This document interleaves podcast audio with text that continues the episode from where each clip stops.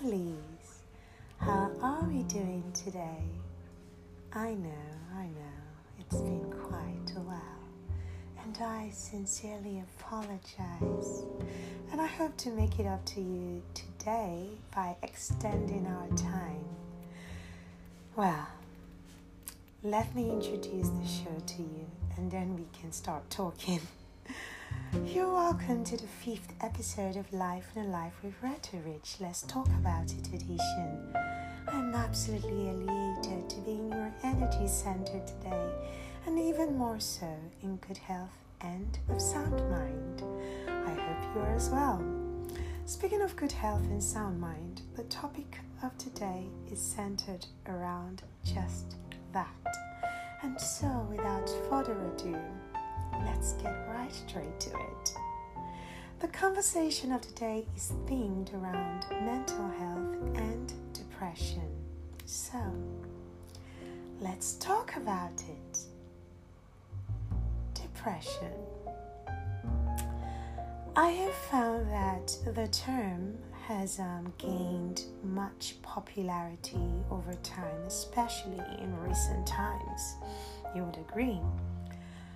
A generalized definition of the term as um, described described on Google on the internet. I had to go research this because I wanted to get a more conventional term, I would say, before I reintroduce what I think would be best suited. Um, it can be described as a mood disorder that causes a persistent feeling of sadness and loss of interest, which event evidently affects how we feel, think, and behave. Surely, at its worst, this could also lead to a variety of physical and psychological problems. Now, while this is a fair assessment of depression, I still do, however, find it quite vague, and I'll explain why in a moment. In my opinion, a much more refined description of the term was given by the famous filmmaker and actor Jim Carrey. I hope we know him. I absolutely love him. So, in an interview, he said, and I quote, People talk about depression all the time the difference between depression and sadness is that sadness is just from happenstance. That is, it is primarily based on something that happened or didn't happen for a person. Whereas depression is your body's way of saying, and please forgive my manners, but I'm trying to quote him word for word. He says, It is your body's way of saying, F word you. I don't want to be this character anymore. I do not want to be this avatar that you have created in the world. It is just too much for me. And then he goes ahead to express that a spiritual friend of his named Jeff Foster proposes a viewpoint about the subject matter that is more straight to point, I think. Jeff Foster defines depression as deep rest. That is, I think what he's trying to say because I had to explore this idea of deep rest. So I think that what he's trying to say that it is a state of resistance from the body working against a false representation of itself. Um, this was such an intense definition for me because I I got it. I understood it.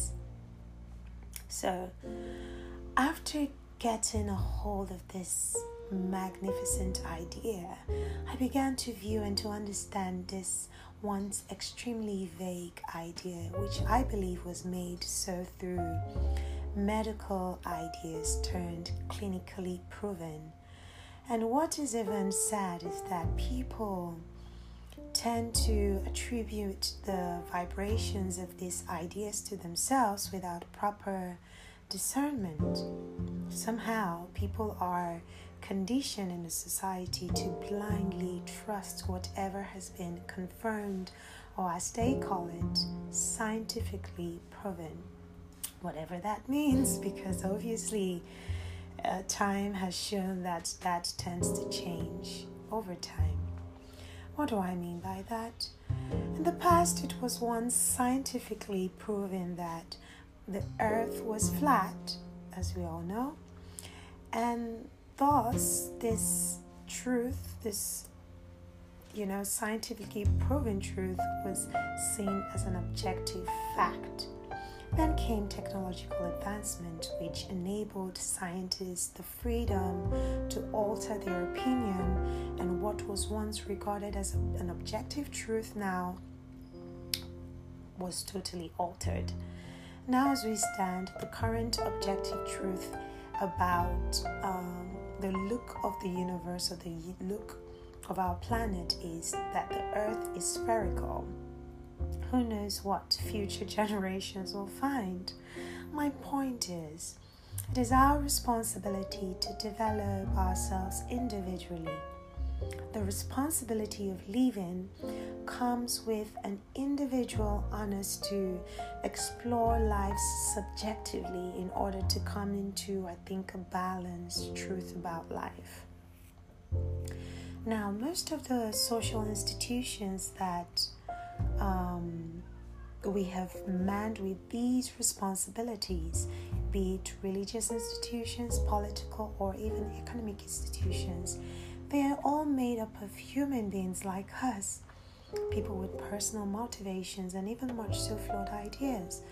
How do we then subject ourselves to believing and accepting anything that is thrown at us without exerting discernment or a keen eye, at least, to what is being proposed to us now. No, how does the conversation about depression relate to this? I'll tell you as I mentioned earlier. In recent times, it is not challenging to find people who are absolutely sold on the idea that they are depressed. In fact, has become some form of social trend. Some people testify, of course, to be clinically confirmed, whereas others do so simply by randomly, I guess, researching the said symptoms. I have actually observed, and you would as well, that big pharmaceutical companies do have, you know, they thrive on the advent of these new age diseases by prescribing a host of drugs to people, which eventually, of course, instigates other health problems, leaving people ultimately dependent on this pharmaceutical aids. End quote. Now, I'm not inferring that it is same for all cases, but I'm rather implying that as a matter of fact, all cases are questionable and should be these days, I think that a mild series of inconveniences could easily push one over the edge. Therefore, there is certainly a need for us to question the validity of most medical diagnoses, of which um, none should be met by outrage. Now, in saying this, I do not intend to dismiss or to undermine the experiences of those who actually suffer from, you know, these complications. Perhaps it is true, yet I also believe that most people who believe they are depressed simply have attracted that energy by identifying with it. In my past um, episodes, I've talked about how words are spells and I highly encourage people to have this in mind at all times. Hopefully, in the nearest future, I would build a conversation around that topic. Now, back to my point on identifying with things. I mean, when a person not only believes that they embody some form of illness and even go as far as altering it, what do you expect? Forgive me, and I hope I really do not offend anyone. I think I have to say this all the time because I know people easily take offense to things in this new age. But it does appear to be that depression has become heavily socialized amongst young people and in a very oddly fashionable way. Well, would you blame them? I mean, look at the teen movies prevalent in the media. Depression is often glamorized. It's like this uh, cool persona that makes you come off mysterious and aloof, you know. It's absolutely amazing to see, I tell you. Um, so, at a time where people are desperately looking for a unique identity that they can that can actually set them apart from others, and hopefully they can even go as much as capitalizing on, looks like depression has in a way provided a wide spectrum of character tropes one could easily design and uphold. I mean, in a weirdly subconscious way, it appears to be that this generation of youth actually expect life to be as dramatic and pristine as the movies portray them to be, portray life, portrays life to be. And when reality offers anything but that, they are not quite programmed or manned with the capacity or the ability to deal with, you know, any of these oppressions. And uh, they project these inability, inadequacies to or on themselves and also to others. Now, before I come under any attack, I acknowledge that this isn't necessarily always the case. Yet I can say that the degree at which they vary isn't so much. Personally, I'm someone who does not like to be defined in any way. I say this a lot to myself and to everyone that I am close to in at least an intimate or genuine way. I am everything and nothing existent all at the same time. I say this because in my lifetime, the biggest challenge I have had in getting to know myself is realizing and recognizing how contradictory I am just by being. And I believe this to be the case really for all human beings at our natural state. Now, in a world where people tend to desire to make sense of life by categorizing things, enters a person, which is I, who practically proves to be everything. As what I mean by that is that I am represented in all archetypes of human life, you know, or prototype as it is. While I was younger, I absolutely desired to be definable. I did so because not being definable, I think, even now, it kind of leaves you without friends. Uh, in the time, it was worse because I felt like I did not belong anywhere and almost like a stranger to life. And in life, you know, I felt out of place. I always wondered how it was that people were able to just be one thing. It was really baffling to me. And because I did not quite understand that it was merely an act, I so wanted nothing more. Definitely over time, I will attempt to try out different stereotypes of behavioral patterns. But sooner than later, of course, I would eventually expose myself by not being consistent. And of course, by so doing, I will also disappoint those who have accepted me as part of their clan. Now, whether it was with the popular kids or you know the geeks or the weirdos or the arty kids i mean it didn't matter i i, I was just experiencing really bad imposter syndrome because i was trying to curb myself i was trying to tag myself i was trying to fit into one box one stereotype thank the universe for growth however because in recent times I'm more embracing of my dynamic nature and I'm actually quite proud of it. I'm so mutable. And this means that I am adaptable in all situations. Although I must confess that my dynamism still does have a lot of people confused about me. You know, more often than not, people who are still stuck in the singular story and picture frame that they have built of themselves, and as a result, of course, with others, I find that the in quote natural tendency of wanting to categorize others would never work for me because, honey, I will confuse you. In fact, I am often described as a Pandora's box, a contradiction, a person who is predictable in her unpredictability. the confusion goes on. I mean, questions like, how can she be this free and playful and also stern and studious and serious?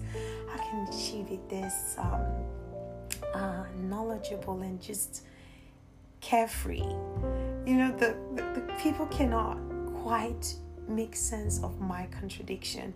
And many cases they're not. Makes people um, not uh, not easily identify my character trait at first meeting. So it depends on where I am, my environment, or the type of person that I'm with. There are people that know me that would, you know, describe me as stern and rigid. There are people who know me who describe me as playful and fun. It just it depends, you know. And I think that's what life should be. And people who are really close to me understand that I um, conveniently and comfortably jump in and out of these character tropes and I love it. You know, I absolutely love it. So the confusion just always goes on and on with people. Of course, the common ideas attributed to ideas like high value man or high value woman are, of course, built around misogyny, and I simply do not share any interest in playing around such, you know, confining roles. So, therefore, it is in the spirit of elaboration and dynamism that I uphold ideas of thinking that um, expand in concepts like depression that allow for it to breathe in a lot of people's experiences without necessarily limit, limiting my ideas to one thing or just my experience. So, another thing that I think people tend to believe is in circumstances where a person takes their life, you know, commits suicide, everyone automatically believes it to be as a result of depression.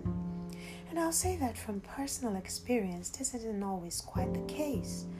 What is even twisted, I have found, is that people tend to utilize such cases as comforters. What do I mean by that? I'll give an instance. So, a famous person commits suicide, and it is, of course, advertised on social media. I mean, this announcement comes with no explanation for from the family of any kind stating or confirming the cause of intention.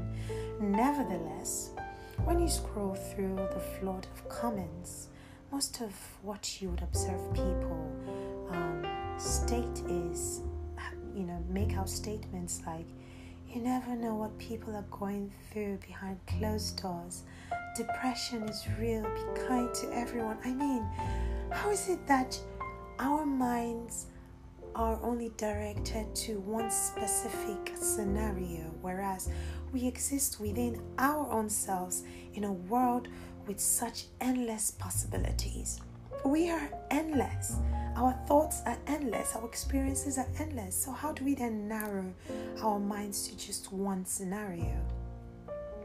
With comments of such value taking lead to conversations of this nature, insights to how the human mind on an average playing field is wired can be quickly identified, and that is in the black or white mentality.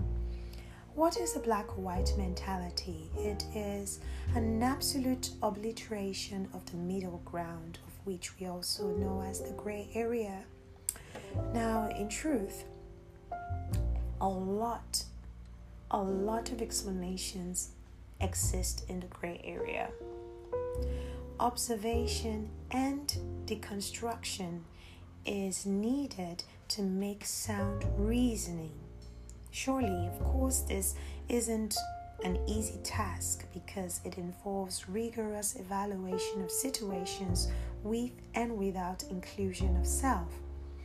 This is also why I am also of the opinion that schools are to prioritize disciplines connected to critical thinking rather than the ambiguous, bogus theories that are presented to children, young adults, and even adults, which I think um, hold very little value to us in time and in the long run. Subjects such as logic and philosophy are disciplines that should not only involve assessments of past monumental ideas but should primarily key into the recent you know recent patterns of thinking recent patterns of behaviors and theories what people may also ascribe to be conspiracy theories. I know that some people may not know this but i think it's important to understand that thinking is an art is an actual art, an actual discipline that is to be taught. Which is to say that um, refined thinking applies certain methods and uh, processes of acquisition and filtration. A lot of people do not know how to think, and I do not mean this in a condescending way, because thinking goes beyond one's ability to perceive a thought. It also entails clear observation and analysis of the thought itself and understanding the scenarios, the various scenarios um, surrounding that thought. In this case, one can apply the five W's and H, which is the who, why, when, where, what, and how. So, in this case, you're asking who is the object of conversation of thought, or what is the object of thought and why uh, am I thinking about this? Why um, am I thinking about this particular subject? When did this thought arise? When, what situation surrounds this thought? Where? At what point, you know, did this thought, the thought come into into play? And what is this thought all about? What instigated it? What are the you know situational factors surrounding it and of course how did this thought come to be? You see what i'm saying? That is just so much to take in and to bring forward when thinking because we're simply not programmed to do so. We're not taught to do so. I truly believe that if we're all taught you know how to think we would have very little to say actually in conversations, there will be a lot of silence, which of course is provoked or instigated through emphatic listening, and responses will often be revisited instead of given instantaneously. I think. Um, I know that definitely sounds weird, but if we were programmed that way, it actually wouldn't be in fact, I think that the way that which we think at the moment is what is actually weird. Now, going back to the conversation of utilizing perceived agony, or might I say, misfortune of others as comforters, some of the comments made on the passing of famous individuals are actually so alarming. Some even go as far as making personal comparisons. Now, tell me how you would evaluate a comment of this nature. A person who is famous, who is known for what they do, whatever, you know, um, passes on, of course, through suicide, and you see a comment like, Wow, she was so beautiful and rich. Man, you never know what people are going through. Anyways, I'm thankful to God for my life. I mean, how is it that you introduce yourself into a conversation that absolutely has nothing to do with you? Now, a mind that is prone to being reflective will easily pick on that, but you'll find that most people make nothing of this. To them, it's all natural response, whereas in reality, it is a response birthed out of fear, usually fear of the unknown. And the fact that people believe that the worst thing that can happen to a person is death is quite telling of how deep asleep a lot of us are. What I'm about to share with you can be considered quite controversial, and please, you are free to disagree with me. Like I said earlier, this is a personal experience, and hopefully, there are people who can also relate. Robin Williams, the wonderful, extraordinary actor who exited this plane of life by suicide, um, just like many others, he was a successful actor, at least in the ways that we all ascribe the term success. I mean, he had a family, wealth, fame, respect, you name it. The average man will be more than happy to exchange lives with this man, yet, he took his own life. And when he did, the whole world was shocked. Now, it was never said that he was depressed by the way. Never. Not by his family, neither by his friends, or not even himself. Yet, as expected, everyone came to that conclusion. I watched a short clip think a month ago from a movie that he starred in, where he spoke about why humans are unable to reserve some sense of respect and dignity to, to death as we will to birth. And this is one of the reasons why I think that uh, majority of our fears are birthed from what we do not know or and understand. I believe that humans were, if humans were taught or programmed to see death as absolutely natural you know, a natural human experience, it would have had a profound difference in the ways at which we currently view death. And so it is with failure to, um, and so it is with failure, sorry to say. So any other negative human experience that we go through has to be thought, has to be um, understood in order to get along with it. Does that make sense to you? I hope it does.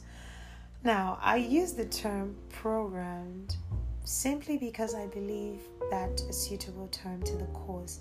I'm of the opinion that if humans from childbirth are socialized to minimize their fears through the exaltation of intrigue, adventure, and exploration, um, rather than fear and distance and criticism, this would be this wouldn't be the case. Um, having said that, since humans are met with fear in cases that deal with the unknown or the mysterious, death, being the most mysterious of all human experiences, would easily become a common denominator of de- denominator, sorry, of emotional reflexes triggered by fear. In going through a spiritual awakening, the experiences that uh, one might encounter, I find, could easily invite certain intense emotions, including fear. And coming to certain harsh realizations of truth um, about self and about life is actually not uncommon to begin to feel uninterested in living in my experience, a lot of times one could temporarily become overcome by a deep disinterest with life, not as a result of sadness or anguish, although that could also be, but it can also be instigated through a deep sense of knowing of uh, what who one is and what one uh, the situation that one is in as it is and also a deep longing for home course, this is not home as we would perceive it to be with our senses, but a place that is experienced through spiritual insight, you know, the source, the sense of belonging to something uh, celestial, you know, out of this physical uh, experience, to say, for lack of a better word course, this may sound confusing to some of you, but I'm sure that some others would have who are, you know, going through a spiritual awakening or who have gone through or are still going through a spiritual awakening will easily find this relatable.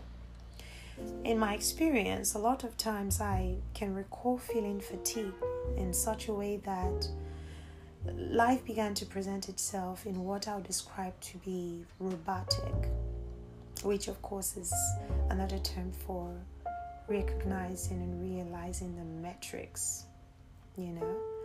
The awareness of being in a matrix is one of the most nerving things one would ever experience, I tell you.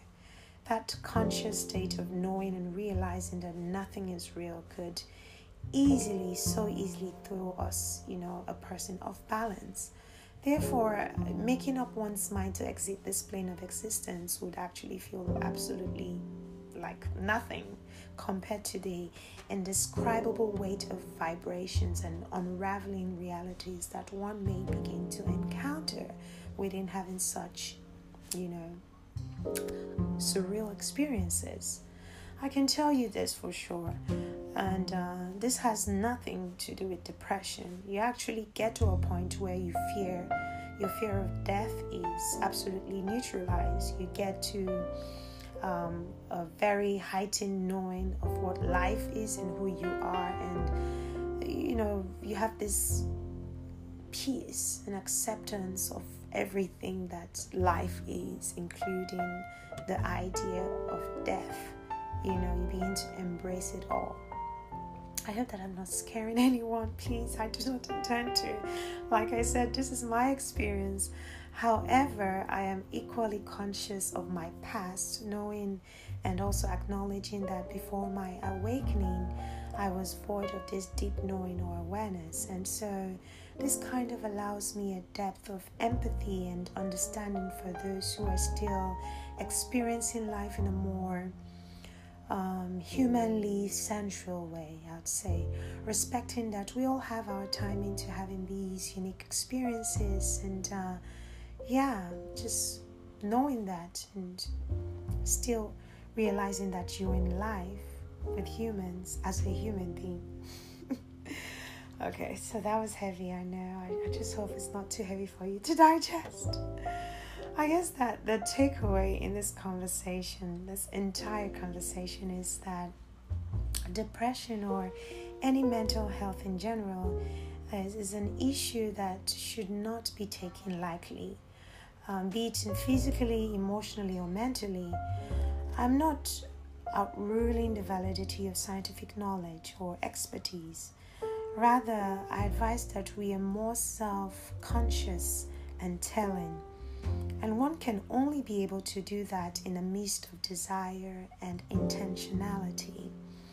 I, however, do not believe that a person must go through a spiritual awakening to be spiritual. I mean, by making, we are spiritual beings. In fact, I'm beginning to consider that spiritual awakenings of deep magnitudes are reserved for those who reach certain kinds of spiritual calling this is not to say that some people have spiritual callings and some don't.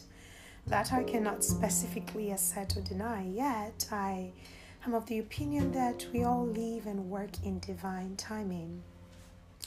I personally believe in reincarnation, definitely.